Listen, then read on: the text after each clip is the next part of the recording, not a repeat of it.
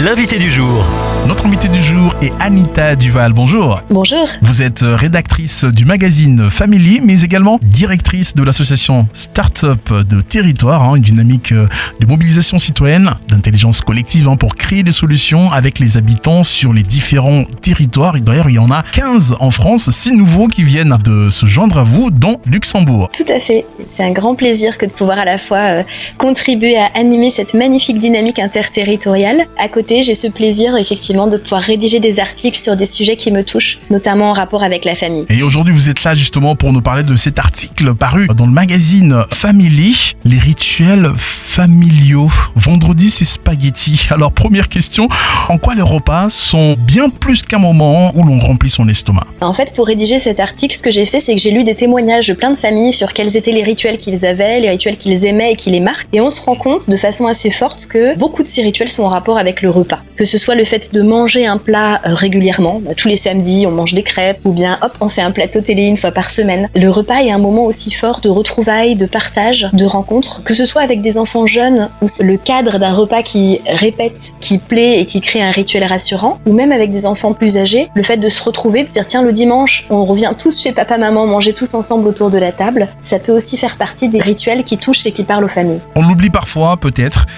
Autour d'un bon repas, les liens familiaux se renforcent. Expliquez-nous comment. Alors là encore, de la part des, témoignages que j'ai pu lire, effectivement, il y a cette idée que les liens qu'on peut tisser dans ces moments d'échange, de partage, de retrouvailles, il y a un côté de convivialité, d'échange informel, de prise de nouvelles des uns des autres, de complicité et de cohésion. Et le fait d'avoir ces temps de retrouvailles, ça peut aussi créer un sentiment d'appartenance au groupe familial et puis des souvenirs communs. Donc du coup, c'est quelque chose qu'il faudrait faire euh, régulièrement. Euh, sur quelle fréquence finalement? Finalement, la fréquence et le type de rituel appartient à chaque famille. Je suis pas experte d'un sujet ou psychologue ou experte de la famille, mais je me base vraiment sur les témoignages que j'ai pu recevoir et je me rends compte qu'à chaque famille, il y a des rythmes qui conviennent. Et ça peut être effectivement des rituels qui mettent en place à l'échelle annuelle, mensuelle, à l'échelle de la semaine, avec ces rendez-vous, ces rencontres, ces retrouvailles, que ce soit autour du repas ou d'une activité ou d'une façon particulière d'échanger ensemble. Par exemple, il y a une famille qui racontait qu'au repas du dimanche, il y avait un tour de table où chacun disait quelle était sa gratitude de la semaine, qui était une façon de partager quelque chose aussi. Hmm. Parlez-nous de l'importance de ces rituels finalement et traditions en famille. En quoi cela consiste-t-il exactement et puis comment les mettre en place?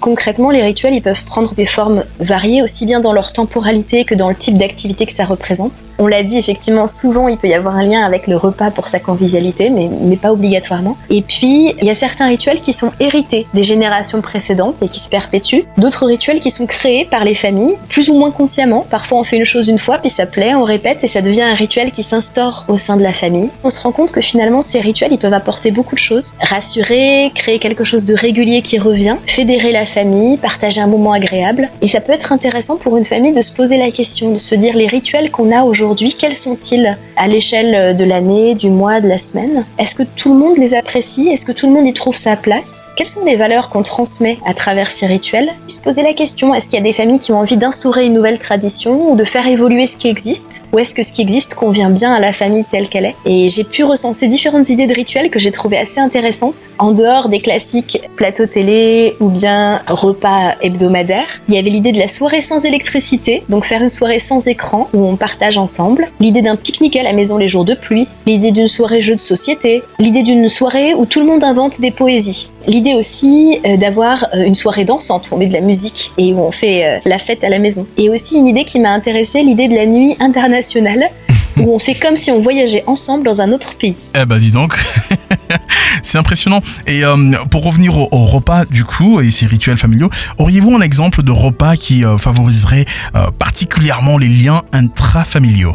Je pense que la réponse, elle appartient vraiment à chaque famille. Il y a des notions culturelles et puis un héritage aussi familial autour du type de repas. Dans les repas qui viennent qu'on m'a cités, il y avait effectivement les crêpes, il y avait la pizza. L'idée que chacun peut rajouter ses ingrédients sur la pizza et du coup la personnaliser et qu'à tous les âges on peut fabriquer la pizza ensemble. Hmm. Et pour d'autres, c'est le fait d'avoir un plat, un gros plat posé au milieu de la table dans lequel chacun peut se servir avec par exemple du couscous, mais ça peut être vraiment tout type de plat. Ce qui importe, c'est le fait que ça veuille dire quelque chose et que ça plaise aux membres de la famille. Pour plus d'informations, rendez-vous sur magazine-family.info. Anita Duval, on rappelle que vous êtes rédactrice du magazine Family et également directrice de l'association Startup de Territoire.